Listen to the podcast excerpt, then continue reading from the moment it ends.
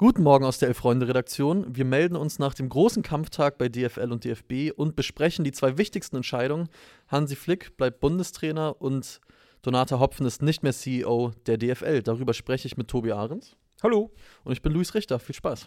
10.30 Uhr bei YouTube und kurze Zeit später überall, wo es Podcasts gibt. Das Elf-Freunde-Themenfrühstück. Moin nochmal. Moin, Louis. Na, Tobi, wie geht's? Na, du hast mich gerade ganz schön äh, erschrocken, muss ich ehrlich Oh, zugeben. oh, okay. Weil du sagtest, es gab zwei wegweisende Entscheidungen. Ich war wirklich so kurz überrumpelt so. und dachte so, Moment, was ist passiert? Ja. Äh, äh, was ist beim FC Bayern los? Äh, Ja, genau. Aber darum geht's gar nicht heute, ne? Darum geht's gar nicht. Es geht nämlich mehr darum, was gestern bei DFL und DFB Hm? besprochen wurde. Es war ja quasi der große Krisengipfel. Ja, ja, sicherlich. Und man hat schon, äh, ja, kommt auf den Betrachter an, aber ich sag mal mit dem Schlimmsten gerechnet, als Hansi Flick kommentarlos in sein Auto stieg Mhm. und die, die zwei Sekunden langen Videos der äh, zahlreichen Kollegen, die vor Ort waren, die Runde gemacht haben, wie er einfach davondüst. Ohne Statement. Da dachte ich ja kurz, oh, das war's jetzt. Nein, nein, nicht mit dem DFB. Der DFB äh, lebt in seiner eigenen Welt, in seiner eigenen Blase. Der, der muss nicht mehr vors Mikrofon treten. Ja. Auch keine Vertreter, sondern äh, die fahren einfach von dannen. Ja. Und dann sehen wir uns in 18 Monaten wieder. So machen wir das. Pünktlich zur Europameisterschaft. Zum Auftaktspiel. Ja, wehe, ihr stellt kritische Fragen. Ja, aber echt. Ja, also äh, bottom line, wie der Angelsachse sagt, Hansi Flick bleibt Nationaltrainer. Ja, was halten wir davon? Genau.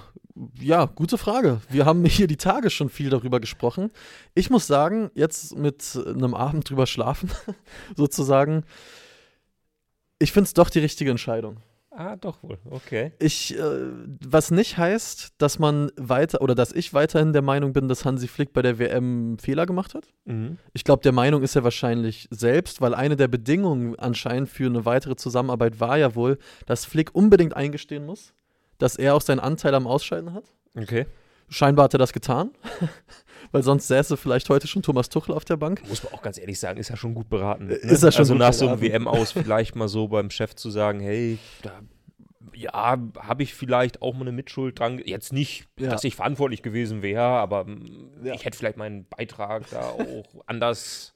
Ja, weil äh, so, so ein Hauch Selbstreflexion wird gerne gesehen beim Mhm. Arbeitgeber. ja, sicherlich. Und ja, doch, ich muss, ich muss schon sagen, ich kann mit der, was, ich, die richtige Entscheidung ist vielleicht falsch formuliert, ich kann sie nachvollziehen. So sage ich es mal, warum der, warum der DFB es macht. Du nicht? Ja, natürlich will er halt Ruhe haben, der Verband wahrscheinlich, ne? Mhm. Und wie das ja, wenn der DFB auch nur im Ansatz so handelt wie ein normaler Bundesliga-Verein äh, der Fall ist, dann wird der Verband sich vielleicht umgehört haben. Bei dem einen oder anderen Berater, vielleicht hatte man einen Trainer im Auge, hat Mhm. überlegt, kann man dies oder jenes und hat dann gesehen, okay, die Alternativen sind Holger Fach und Peter Neurohrer. und dann haben wir gesagt, komm, dann machen wir halt doch mit Hansi Flick weiter. Ja. Also so, so kann ich es mir erklären, dass man gesagt hat, wir haben jetzt gerade vielleicht nicht die Alternative, die wir uns vorstellen oder Mhm. mit der wir gut fahren können. Und dann ist Hansi Flick, sind die Nachteile von Hansi Flick nicht so groß, als dass man nicht besser mit ihm weitermachen kann. Also in, in anderen Worten, du, du glaubst dem Statement des DFB, dass man absolut überzeugt davon ist, äh, bei der Heim-EM dann die Dinge wieder in die richtige Richtung zu lenken, nur so bedingt. Ja, ich meine, das habe ich hier jetzt in den letzten Tagen schon ein paar Mal gesagt. Ich glaube schon, dass die Europameisterschaft in Deutschland für den DFB, dass es nun wirklich keine, keine Bold Prediction Ja. äh, wegweisend sein wird, ne, für den deutschen Fußball irgendwie, weil wenn du gesehen hast, was 2006 äh, hier los war, wie sich der Fußball dann eben auch nachhaltig verändert hat, wie die Kinder in die Vereine geströmt sind, etc., ähm, was sich alles rundherum halt getan hat mit dem Ziel 2006 wollen wir erfolgreich sein, dann ist die EM 2024 Mhm. eine, ja, eine riesengroße Aufgabe oder eine große Chance für den deutschen Fußball, um irgendwie erfolgreich zu sein. Ja. Und aktuell habe ich halt nicht das Gefühl, dass Hansi Flick eine besondere Begeisterung im Vorfeld dieses Turniers erzeugen kann. Das stimmt. Eben weil er mit diesen Altlasten jetzt dorthin fährt. Mhm. Die er auch gar nicht hätte, wenn er zum Beispiel ins Achtel- oder Viertelfinale gekommen wäre. Aber halt so ein WM-Gruppenaus, das wiegt schon schwer. Das, das wiegt schon schwer. Glaubst du, Thema Altlasten, auch wenn es jetzt hart äh, formuliert ist, muss Hansi Flick sich vielleicht auch von der ein oder anderen arrivierten Altkraft im Kader trennen? Thomas Müller hat so ein bisschen er selbst schon an, angedeutet, ah, ich habe es mit Liebe getan, wo man ein bisschen rauslesen konnte, gut, das war es wahrscheinlich. Aber was ist zum Beispiel mit einem Ilkay Gündogan? Oder sogar Thema Manuel Neuer.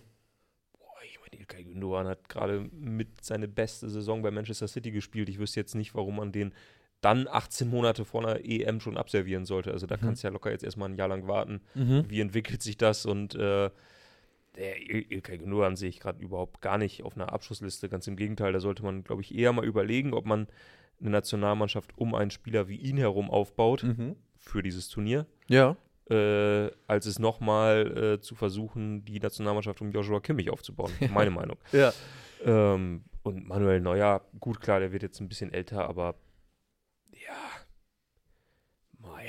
Ja. Also, Ja, ich frage die Frage mit dem Hintergrund, weil ich mich selbst so ein bisschen gefragt habe, es wäre, also was, glaube ich, Hansi Flick nicht machen kann, ist 2024 quasi mit der gleichen Mannschaft da aufzudribbeln und zu sagen, ja, komm, wir probieren es jetzt einfach nochmal, wird schon besser werden. mhm. Irgendein Zeichen von, ich habe verstanden, dass da was falsch lief und ich bin auch wirklich bereit, vielleicht drastische Maßnahmen zu treffen, muss es ja, glaube ich, schon geben, damit die Leute merken, okay, auch wenn es der gleiche Trainer ist, es wird hoffentlich nicht das gleiche Turnier, da passiert irgendwas. Und ich frage mich so ein bisschen, was sind die Mittel, die er zur Verfügung hat? Weil jetzt wurde ja auch, wurde zumindest in den Boulevardblättern geschrieben, dass sich Spieler aufgeregt haben, dass zu viel auf den Bayern-Block gesetzt wurde. Warum hat denn der Müller äh, immer gespielt, obwohl man den Füllkrug da hatte, etc. Und das sind ja alles Dinge, zum Beispiel auch Thema Bayern-Block, wo ich halt glaube, ja gut, das ist in 18 Monaten, spielen die nicht alle in Untertupfing sondern wahrscheinlich auch noch zusammen beim FC Bayern. Und welche Mittel hat er? Wo kann er ansetzen? Da? Also, ich habe da selbst noch gar nicht so die Antwort drauf, aber ich finde die Frage spannend, weil ich irgendwie das Aber so ein bisschen hast ja- limitiert sehe.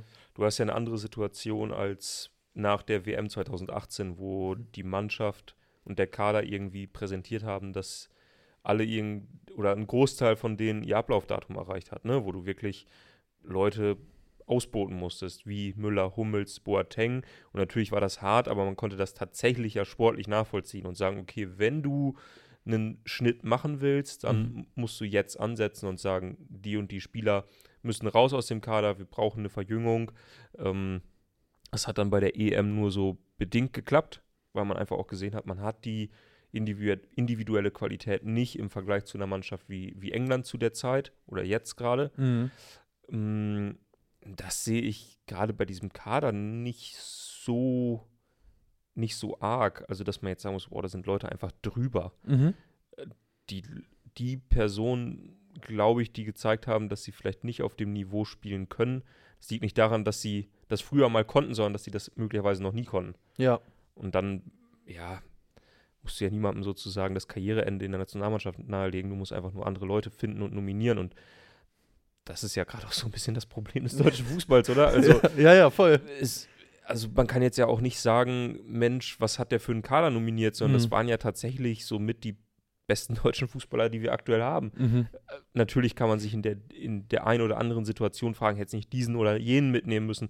Aber du hast halt eben ein anderes Problem als 2018, wo Joachim Löw Leroy Sané gar nicht mitgenommen hat. Ja, Mal, ja, ja, ja. Mensch, also solche Jungs müssen aber demnächst eine Chance bekommen. Ja. So vom Prinzip her, ja. Ja. Sondern die waren schon alle dabei. Das stimmt. Hier in den Kommentaren wird dagegen vor allem folgender Punkt angebracht: Es sollte einfach mehr nach Leistung aufgestellt werden. Den Leuten fehlt anscheinend so ein bisschen das, das Leistungsprinzip, was die Aufstellung angeht. Ich denke, da ist wahrscheinlich auch Niklas Füllkrug Thema bei, bei solchen Überlegungen. Aber mir ist das zu einfach. Also, ja, ich, ja sag, sorry, sag mal gerne. also Füllkrug in, im Moment der Weltmeisterschaft gegen Hm. diese Mannschaften, fand ich, war das durchaus eine berechtigte Forderung, ihn zu bringen. Weil Mhm. er halt Fähigkeiten hat, die dieser Mannschaft möglicherweise sehr gut getan hätten in dem Moment, um gegen Spanien einen wegzumachen, nämlich also wesentlich früher, als er Ja. es dann getan hat, äh, und auch gegen Costa Rica, um mehr Druck auf das Parallelspiel zu machen, indem er halt Tore schießt. Aber dass man jetzt ernsthaft fordert, wir sollten mehr auf Niklas Füllkrug setzen, weil dann wird es bei der EM besser, Ja, ja. das scheint mir eine wilde These zu sein. Also, genau, die habe ich äh, vielleicht den Leuten noch gerade so. Also, Niklas Füllkrug wurde da jetzt nicht namentlich. Ich wollte Ah, euch okay. nichts in den Mund legen, liebe Zuschauer und Zuschauerinnen. Aber genau, das Leistungsprinzip wird oft genannt und Thema, und das ist natürlich auch so eine Frage, die ich mir stelle: Thema Defensive. Wo kommen in anderthalb Jahren vielleicht die Leute her, ne? Äh, die Deutschland defensiv auf ein besseres Level heben können, als wir es zuletzt gesehen haben. Bin ich gespannt. Allerdings sind eben auch noch anderthalb Jahre Fußball zu spielen. Amel Bella Kotschap habe ich so ein bisschen im Auge, wo ich mir denke, wenn der jetzt noch anderthalb Jahre richtig gut Premier League spielt, könnte ich mir vorstellen. Mal gucken. Ist natürlich jetzt auch sehr weit Ja. vorausgedacht, muss man dazu sagen. Also ich meine, aktuell sind wir auf dem Stand, dass Antonio Rüdiger Ja. in der Innenverteidigung von Real Madrid spielt, Mhm. aber offenbar in der Konstellation zumindest nicht zeigt, dass er auf einem Weltklasse-Niveau Deutschland verteidigt. Äh, wie, nein, das also, du weißt, was ich meine. In der Defensive der deutschen Mannschaft steht, um äh, An vorderster Front Deutschland verteidigt oh Gott, gegen, gegen die Terrorgruppe äh, um Prinz hör bloß Reus. ähm, nein, also ich, ich glaube, das zeigt ja eher, was vielleicht das Komplizierte sein könnte und warum man dieses weiter mit Joachim, äh, mit, mit Hansi Flick Ja. äh, durchaus kritisch sehen kann, nämlich, dass ja diese Spielanlage und die Idee eines Trainers nicht so richtig ersichtlich war in diesen drei Spielen, sondern Mhm. relativ schnell Panik, wenn man ein Gegentor ähm, bekommen hat ähm, oder es überhaupt nur zu Torchancen kam. Also Costa Rica zum Beispiel, die, ganz schlimm, diese letzten zehn Minuten der ersten Halbzeit. Ja, ja, ja. Da ist gar nichts passiert und trotzdem hat alles geschwommen. Ja. Mm, Und da fragt man sich ja schon, liegt das am Spielermaterial oder muss dann nicht einfach auch der Trainer ein anderes Konzept vorlegen, weil er sagt, wir wollen defensiv so und so spielen, wir wollen, unsere ganze Spielanlage soll eigentlich anders sein. Mhm. Also zum Beispiel, zum Beispiel Frankreich gerade Mhm. spielt einen total defensiven Fußball Mhm.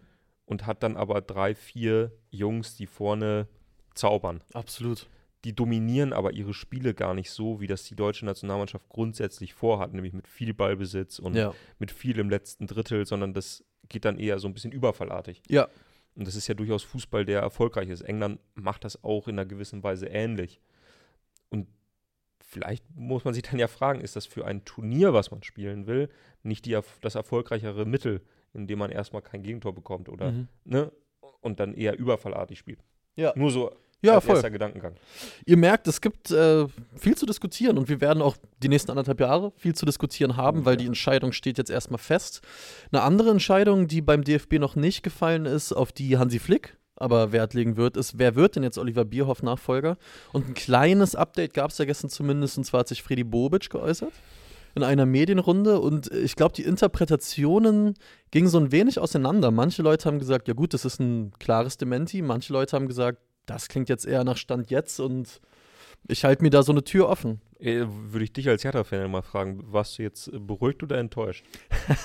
Ich war, ich muss ehrlich sagen, ich war insofern beruhigt, als dass ich nicht glaube, dass er jetzt im Winter geht. Mhm. Ich hätte auf Das hätte dich auch, auch dann ja, das fände ein ich, bisschen nervös gemacht? das oder? hätte mich ein bisschen nervös gemacht, weil dann einfach das, was gerade bei Hertha äh, im ganz Kleinen noch entsteht, auch diese Zusammenarbeit Schwarz, Bernstein, Bobic, einfach nach, ja, wie viel wäre es, noch fünf, sechs Monaten schon wieder vorbei wäre. Mhm. Es klang für mich aber durchaus so, als wenn der DFB sein Profil so ein bisschen schärfen würde und sich selbst ein bisschen darüber klarer wird, was er von jemandem wie Freddy Bobic verlangen würde, dass er im Sommer dafür bereit wäre. Und da muss ich sagen, damit könnte ich dann auch leben. Okay, verstehe ich. Fand ich interessant, dass ähm, sowohl der DFB als auch Freddy Bobic das gleiche Wording verwendet haben, nämlich dabei, was eigentlich von, also was jetzt der nächste Schritt sein müsste. Beide haben, beide Seiten haben gesagt, naja, man müsste sich erstmal klar werden, was denn ein Nachfolger von Oliver Bierhoff eigentlich alltäglich machen soll, also wie sein Arbeitsablauf so im Alltag aussieht. Und das fand ich schon interessant, dass beide die gleiche Meinung hatten. Das Ja, also ist jetzt Verschwörungstheorie, aber klang so ein bisschen, als hätten sie gestern schon mal ein Telefonat Ah. gehabt und sich gesagt, naja, wir formulieren es mal so. ja. Weil was Freddy Bobic ja, also um es vielleicht mal zu paraphrasieren für Leute, die es vielleicht nicht gesehen oder gelesen haben, im Endeffekt gesagt hat, war ja, der DFB soll sich erstmal selbst überlegen, was sie wollen von jemandem, der diese Rolle ausfüllt. Und dann kann man darüber reden, wer dazu passt. Aber dass es nicht der richtige Weg ist, erst über Namen zu reden und dann zu überlegen, was wollen wir von diesem Namen eigentlich. Aber er hat natürlich dann auch auf Fragen, die kamen, von wegen, ja, kannst du es denn ausschließen oder bleibst du auf jeden Fall bei Hertha, hat er natürlich das branchenübliche, Na klar, im Fußball kann man nichts ausschließen ey. und mal schauen, was sich ergibt. Also ich glaube, auch wenn er den Journalisten noch so ein bisschen einen mitgegeben hat und gesagt hat, ja, ich weiß ja, was sie jetzt draus macht, von wegen, ich habe da eine Tür offen gelassen, ich, dafür bin ich lang genug im Geschäft. Er hat es halt auch getan. Ja. ja. Äh, mal gucken. Dafür ist er halt auch lange genug im Geschäft, ne? Mal gucken. Ich finde ähm, von äh, Evil Steglitz, Mhm. E Evil Stieglitz, nicht Steglitz, äh, die Lösung eigentlich ganz gut. Äh, Misslintat holt dem DFB junge Talente, die dann teurer weiterverkauft werden können. So gehen wir die Sache an. Ja, fand ich aber richtig von Kollege Christoph Biermann, der gestern beim Mittagessen gesagt hat, Misslintat hätte beim DFB ein riesengroßes Problem, nämlich er könnte gar keine jungen Franzosen verpflichten. Ja, so ist es. Irgendwo aus der Ligue 2, Ja, die da. hätte ein Riesenproblem. Müsste auf einmal so auf deutschen Bezirkssportanlagen gucken, ob er noch irgendwen findet. so ist es. Hitzelsberger soll es machen, sagt Oliver V. Wurde. Okay. Ja, Müsste man mal ein Ranking machen, müsste man wirklich mal überlegen, wer das. Ich, oh, es Ja. geistern ja wirklich auch so Namen da durch die Gegend, dass man denkt, boah, ich Mhm. weiß es nicht. Also demnächst sind wir bei Hans Meyer angekommen. demnächst sind wir. Wir, wir könnten eine kleine Tierlist starten. ja, Glaube ich, sehr, sehr beliebtes Format auf YouTube und Social Media. das stimmt. Aber bevor wir uns darum kümmern, müssen wir uns um die DFL kümmern, Mhm. weil die hat ja Noch gestern so- auch noch getagt, Leute. Noch so ein spannendes Thema. Ihr merkt, hier ist ein dickes Brett, an Ja. dem wir heute bohren, Ja. weil das, was eigentlich verbrieft war, jetzt seit Tagen, wird dann auch gestern offiziell, Donata Hopfen ist nicht mehr CEO Ja. der deutschen Fußballliga. ja. In, wie es dann im Statement hieß, beiderseitigem Einvernehmen hat man sich getrennt. Was ist einfach so deine erste Reaktion dazu, dass Donata Hopfen ja nach einem Jahr jetzt schon wieder die Koffer gepackt hat? Äh, Werde ich nicht vermissen im, im Sinne von, ich weiß halt einfach nicht, wofür sie stand. Und Mhm. deswegen, das, das ist wirklich so für mich eine Meldung, äh, der CEO von Starbucks wurde verändert. Ne? Ist dann so, okay, alright, ihr werdet schon wissen, warum. Ja. Nein, für uns jetzt als, äh, als Sportjournalisten ist es natürlich schon interessant, weil die Mhm. DFL sich dadurch ja wieder verändert. Ne? Und ja, Donata Hopfen, sage ich ganz ehrlich, fand ich ein bisschen schwierig. Ich fand es cool, wirklich, dass eine, dass eine Frau an der Spitze war, dass auch jemand kam, der von außen kam und Mhm. vielleicht so. Die DFL ist ja eigentlich so die coole und die moderne Tochter des DFB. Ja, Ne? Also die machen halt alles das, was der DFB verschlafen hat. Ja. So könnte man sagen. Was natürlich in den letzten Jahren immer daran lag, dass Christian Seifert sehr, sehr viel richtig gemacht hat. mhm. Also von Auslandsvermarktung bis hin zu Image, ähm, irgendwie diesen Kern des deutschen Fußballs dennoch beibehalten. Das kann man ihm gar nicht so absprechen, finde ich. Mhm. Also natürlich in den Details schon, aber äh, so, ähm, ja, alles, was so Stehplätze, samstags 15.30 da gab es schon immer so Zugeständnisse von ihm, dass es nicht komplett wild wurde. Mhm. Gerade wenn man im, ins Ausland guckt und sieht, wie die, die spanische Liga sich zum Beispiel vermarktet, Oh ja, da musste man in den letzten Jahren schon mal häufiger froh sein, dass man Christian Seifert hat. das stimmt. Weil die Spanier im Vergleich dazu, dass es in Deutschland ja nur Ideen waren, ja wirklich dann schon teilweise Pokalfinals in Saudi-Arabien. in Ja, ja. Ausgetragen haben. Genau. genau. Mm, Trotzdem war es bei Christian Seifert ja so, er war der starke Mann. Er hat ja auch tatsächlich in den Jahren, äh, in denen er regiert hat, seine ganzen Mitbewerber quasi ausgeschaltet. Also Mhm. als er angefangen hat, gab es vier Geschäftsführer bei der DFL. Als er aufgehört hat, nur noch einen, Mhm. ähm, nämlich ihn. Ja. Und von daher fand ich es halt interessant, als er dann gegangen ist, es kam jemand anderes von außen, eine Frau, da dachte ich, Mensch, vielleicht so ein bisschen äh, verkrustete Strukturen mal aufbrechen, das kann ja eigentlich nicht schaden, mal neue Dinge reinbringen. Und dann aber hat man sie so beobachtet und ich habe sie tatsächlich mal auf so einer, auf so einer Konferenz auf der Bühne erlebt, Mhm. vor sehr vielen Leuten und alles, was ich aus diesem, ähm, das war so eine Art Interview, so ein, so ein Panel, wie man das dann halt nennt, Mhm. und alles, was ich daraus mitgenommen habe, ist, wir schließen nichts aus, wir gucken uns alles an. Ja. Und da war sie aber schon eine ganze Weile im Amt. Mhm. Und ich dachte so, das ist jetzt irgendwie ein bisschen wenig. Also das kann wirklich auch jeder sagen. Ja. Im Sinne von, wir schließen nichts aus, wir gucken uns alles an. Und das war ja tatsächlich so ihre Schlagrichtung in, in ihrer Amtszeit, was ja auch zu diesen kleinen Skandälchen geführt hat, von wegen äh, Drohneninterviews vorm Elfmeterschießen. Ja. Da, das hat sie einfach nicht ausgeschlossen. Genau. Und das war ihr Fehler. Und natürlich war das ein Fehler, weil man, ne, in dem Moment muss es halt, das ist komplett Banane. Ja. Aber das war einfach, du hättest sie gefühlt alles fragen können und sie hätte gesagt, wir schließen nichts aus, wir gucken es uns an. Mhm. Und das ist ein bisschen wenig, Verstehe. eine DFL zu führen. Äh, Eine Info, die dich übrigens stark interessieren wird von Il Maestro, der CEO von Starbucks wurde tatsächlich wirklich erst kürzlich ausgetauscht, Wirklich? scheinbar. Aha. Und ähm, Bin ich gespannt, was sie da machen werden. Ich auch. Äh, ob der, ob der Eist Latte dann vielleicht doch noch so ein bisschen Ich mehr Punch gut, kriegt oder. Ich, ich fände schon gut, wenn Starbucks wieder ein bisschen mehr Richtung Kaffee gehen würde. ja, es wird mir da, ich bin da nicht so häufig, aber wenn ich auf die Karte gucke, wird es mir ein bisschen zu wild. Ja. Also gerade so in, die, in dieser Herbstjahreszeit Pumpkin hat man- Spice? hat man viel so Mhm. diesen Pumpkin Spice Quatsch. Ich hätte gern mal wieder so ein bisschen mehr tatsächlich Kaffeespezialität, Mhm. ne? dass man da auch, sage ich mal, wie in den guten ähm, Kaffeeröstereien vielleicht unterschiedliche Kaffeesorten dann auch angeboten bekommt, dass man so ein bisschen mehr in der, dieser Mhm. echte wahre Kaffee, Ja. dass man auch mal wieder am Filterkaffee arbeitet Ja. und nicht so dieses Sirup hier und, und, Ja. und Sahne dort. Da, das wird eine Aufgabe sein für den neuen Starbucks. Das wird eine CEO. Aufgabe sein. Aber dazu vielleicht wann anders ein bisschen mehr. Übrigens nur ein äh, kleiner anderer Punkt, bevor ich dich noch äh, was fragen möchte zu Donata Hopfen. Gleich, in drei Minuten ist 11 Uhr. Ich bin gespannt, ob unsere Handys gleich Vollgas geben Oh, und äh, dann diese Warnansage hier live on air Boah. dabei ist, weil es soll doch heute um 11 abgehen. ne? ja, ja. Okay, Ich schauen bin wir. gespannt. Ich bin auch gespannt. Schauen wir mal. Zu Donata Hopfen. Wa- Was Leute oder ja, was Leute sagen, die sie vielleicht noch länger gerne im Amt gehabt hätten und glaube ich auch, was sie selbst sagt. Wir können uns vielleicht auch gleich nochmal über ihr Statement bei LinkedIn sprechen, wo auch sonst. Ähm, sie sagt natürlich, ja gut, Veränderungen brauchen auch Zeit und ich Mhm. war jetzt nur ein Jahr hier und vieles von dem, was ich angeschoben habe oder anschieben wollte, die Früchte kann man jetzt noch gar nicht ernten. Das, das dauert einfach. Glaubst du, sie hat da einen validen Punkt? Oder ist das auch ein bisschen Kaschieren von wegen, naja gut, äh, hätte ich ein bisschen mehr Zeit gehabt, wäre mir vielleicht auch noch ein bisschen mehr eingefallen. Oder tut man ihr da Unrecht? Boah, ich glaube, da. Nee, also das überzeugt mich einfach nicht. Mhm. Also gerade dieses LinkedIn-Statement, ich meine, wir müssen es jetzt nicht komplett auskramen und vorlesen, aber das wirkt ja auch sehr verteidigend. Ja. Ähm, dann kommt sie quasi mit diesem Argument, wir haben jetzt gerade irgendwie so einen NFT-Deal abgeschlossen. Also muss ich ehrlich sagen, ich bin jetzt nicht so in dieser, in dieser Blase drin, aber wenn ich irgendwas mitbekommen habe, dann, dass NFTs gerade nicht so die allerbeste Idee waren. Ja. Ähm, das jetzt nach vorne zu kehren und zu sagen, also da haben wir uns aber stark verbessert, Ja. zeugt schon davon, dass das vielleicht jetzt eher nicht so glücklich lief. Mhm. Und was man ja hört von allen, von allen anderen, sage ich mal, gab ja jetzt auch gestern diesen großen Spiegelbericht, dass es ja schon immense Baustellen im deutschen Fußball gibt, nämlich die, die ungeklärte Frage um 50 plus 1, Ja. was nach dem Kartellrecht wirklich schwierig ist Mhm. und wo es demnächst eine Entscheidung geben muss und wo, also das jetzt wirklich nur kurz angerissen, die DFL sich tatsächlich entscheiden muss, wie sie verschiedene Vereine bewertet, als Ausnahmen oder nicht. Wow. Junge, da geht's jetzt wirklich ab.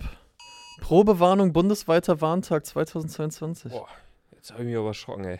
Krass, jetzt habe ich hier Guten wirklich so eine. Es besteht keine Gefahr. Was passiert jetzt, wenn ich hier draufklicke? Aber es war zu früh. Es war 10.59 Uhr. Oh, Boah, lass mal laufen. los. Wird das jetzt vorgelesen? es geht los. Aua. Tut mir leid. Ja, Okay. Leute, sorry, bei, aber gut, bei euch wird es wahrscheinlich gerade äh, Können nicht wir anders hier vielleicht klingen. irgendwie so Breaking oder so? Oder Achtung, Ja. Achtung. ähm, Eieiei. also dieses 50 plus 1 ist ein, ist ein Riesenthema. Ähm, was war noch? Grundlagenvertrag mit Ja. dem DFB ist ein Riesenthema, da der DFB ja auch, hat ja selber gerade 30 Millionen Euro Schulden angehäuft Mhm. und ähm, müsste eigentlich mal zusehen, wie er an Geld kommt. Das wäre durch, den, durch eine Neuauflage des Grundlagenvertrags durchaus möglich.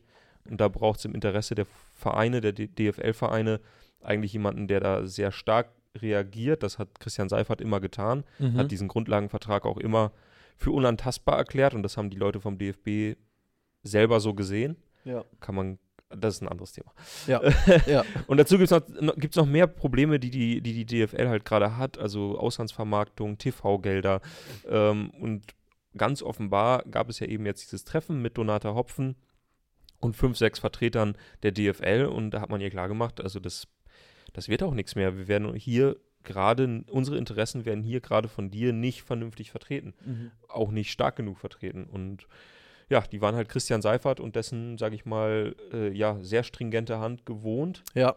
und nur mit, ähm, ja, ist jetzt übertrieben, ne? Aber nur mit, äh, wir gucken uns das an, wir schließen nichts aus. Das reicht dann offenbar den Vereinen nicht. Mhm. Kurzes Update aus der Community. Ja. Es hat äh, bei vielen anderen auch gepiept. Äh, Flo, der Geograf, schreibt sogar Sirenen. Gibt es das auch in manchen Städten oder was? Ja, ja. Ah ja, okay. Auch hier. Auch hier. Ja, ich habe, also weiß ich nicht, aber ich habe es gesehen auf diesen ganzen äh, Leinwänden von Ströer, Ah ja, genau. die digitalen. Ja. Äh, da kam das die ganzen letzten Tage, dass man sich nicht wundern soll, wenn es laut wird. Eieiei. Na ja. Hurra, die Welt geht unter, schreibt Corbin Pogundke. Hoffen wir es nicht.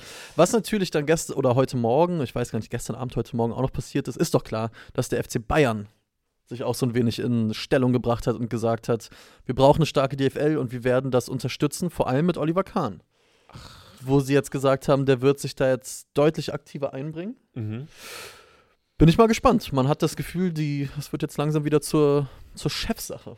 Ja, ich meine, es ist ja auch gar nicht so einfach. Also ein, ein Punkt, der jetzt innerhalb der DFL auch kritisiert wird, ist, dass Hellmann und Leki, also Frankfurt und Freiburgs, Mhm. ähm, was ist denn das dann, Finanzvorstand, Ich glaube. Geschäftsführer, äh, dass die ja jetzt das Ding interimsweise übernehmen, aber demnächst die ganzen Zulassungsanträge der Vereine da eingehen müssen. Mhm. Und das Problem ist quasi, dass das ja bisher von Leuten gemacht wurde, die nicht selbst in dem Geschäft sind. Ja. sondern die das, haben das überprüft wie so, ein, wie so ein Steuerbüro und haben gesagt, ja, alles klar, Haken dran, ihr bekommt eine Zulassung äh, für die, äh, Moment, heißt es überhaupt Zulassung oder Lizenz? Egal. Jedenfalls, ähm, ihr, ihr dürft nächstes Jahr wieder weitermachen. Das Problem ist jetzt, wenn Hellmann und Lecky halt diese Unterlagen bekommen würden, dann könnten sie sehen, wie ihre Mitbewerber finanziell dastehen. Ah. Und das ist natürlich jetzt nicht so clever. Ja. Beziehungsweise die anderen mögen das natürlich nicht allzu sehr. Das ist Deswegen schaut man jetzt gerade, dass man noch einen Dritten äh, daran holt, der sich durch die Unterlagen wühlt, Okay, der aber nichts damit zu tun hat. verstehe. Nochmal ein kleines Update. In Bielefeld hört man die Sirenen. In Hamburg anscheinend auch. Der Niederrhein ist wohl auch on fire. Ja, spannend. Ich bin gespannt, ob irgendjemand, wer, wer macht das? Also die Bundeswarnamt, die Ja. jetzt wo gerade hier im Themenfrühstück mit dabei sind und, so, und dann so notieren und überall so auf ihre Landkarte so Fähnchen machen. Alles klar, Bielefeld abgehakt, Ja. Hamburg passt. genau. Berlin-Friedrichshain, Gubener Straße, alles klar. Okay. Ähm, wir haben, bevor es morgen mit der WM weitergeht, gucken wir nochmal auf die Alternativspiele. Oh, gerne. Gestern nämlich. Ich weiß ehrlich gesagt gerade überhaupt nicht, wie es ausging. 3 Felix, zu bitte 1. helf mir. Bayern, Bayern gegen Barcelona. Ja, das war aber nicht das Spiel, über das wir geredet haben. Es Ah. war ein 1 zu 0 in der italienischen Serie B. Für? Äh, war es gestern Taranto? Bei Ja, genau. Wem gerade die Wochentage. Taranto hat, glaube ich, gewonnen. Okay. Nee, Moment. Nee, Quatsch. Ach, also die Heimmannschaft hat gespielt. 1 zu 0 gewonnen. Das haben fünf Leute richtig getippt. Gegen Cagliari haben die gespielt. Fünf Leute richtig. Das ist eine gute Quote. Respekt. Ja. Deswegen werden wir jetzt wie immer auslosen, wer einer von diesen schönen Elf-Freunde-Chroniken gewinnt. Und Die ist so vorgewärmt. die ist doch vorgewehrt. Hui, ich habe mir halb die Finger verbrannt hier. Denn diese Chronik geht an The Way of Way. Mm. Alles klar. Herzlichen Glückwunsch. Herzlichen Glückwunsch. Äh, wir werden uns bei dir melden und in Kontakt treten. Und heute Abend haben wir auch natürlich ein Alternativspiel parat, wie immer auch auf elffreunde.de. Und zwar ist Champions League angesagt, so wie gestern auch. Die Bayern Frauen haben gegen den FC Barcelona 3 zu 1 gewonnen und heute spielen die Frauen des VfL Wolfsburg gegen die AS Roma. Äh, spannende Sache, weil beide Teams punktgleich äh, bei sieben Punkten nach drei Spielen in der Gruppenphase. Sprich, heute kann es gut sein, dass so ein bisschen die Vorentscheidung fällt darüber, wer Gruppensieger wird. Und was das Schöne ist bei der Champions League der Frauen, es gibt alles kostenlos und live auf YouTube. The Zone bietet nämlich die Streams auf YouTube an für jeden und jede zum Gucken. Kann man sich also einen richtig schönen Abend mitmachen. Wolfsburg gegen die Roma. Und ihr wisst, was zu tun ist, wenn wir hier gleich äh, wieder offline sind und die Sendung vorbei ist, dann schreibt ihr eure Tipps bitte in die Kommentare unter das Video. Wir haben dann ein Auge drauf und wir haben übrigens auch ein Auge auf vermeintlich schlaue User, bei denen man den richtigen Tipp aus dem Ergebnis ablesen kann, wo dann aber in den Klammern dahinter noch bearbeitet steht. Freunde, da müsst ihr früher aufstehen. Da müsst ihr viel Da habt ihr nicht mit Felix Kropper gerechnet. Nee, nee. Also so, solche Sachen haben wir selbstverständlich einkalkuliert. Deswegen gerne einfach gleich die Tipps. VfL Wolfsburg gegen die AS Roma in der Champions League in die Kommentare und dann drücken wir euch die Daumen. Worüber wir uns auch freuen, sind Daumen unter diesem Video. Ja, oder Abos? falls ihr uns als Podcast hört, dann äh, geht einmal kurz nach oben beziehungsweise unten, je nachdem, wo ihr uns hört, ob bei Apple, bei Spotify oder bei welchem Anbieter auch immer. Mhm. Und lasst eine gute Bewertung da, denn das kostet euch nichts und bringt uns wirklich sehr, sehr viel. Und da freuen wir uns über jede einzelne Bewertung. Absolut. Und äh, wie gut uns die Leute mittlerweile anscheinend kennen, zeigt der Kommentar von El Lute. Der schreibt nämlich, das war nur der Alarm, dass das Portofino Mittagessen Essen ansteht. Oh, jetzt aber fix. Jetzt aber fix. Also langsam, äh, sonst wird die Pizza da unten kalt. Jo. Also, wir danken euch fürs Zuschauen.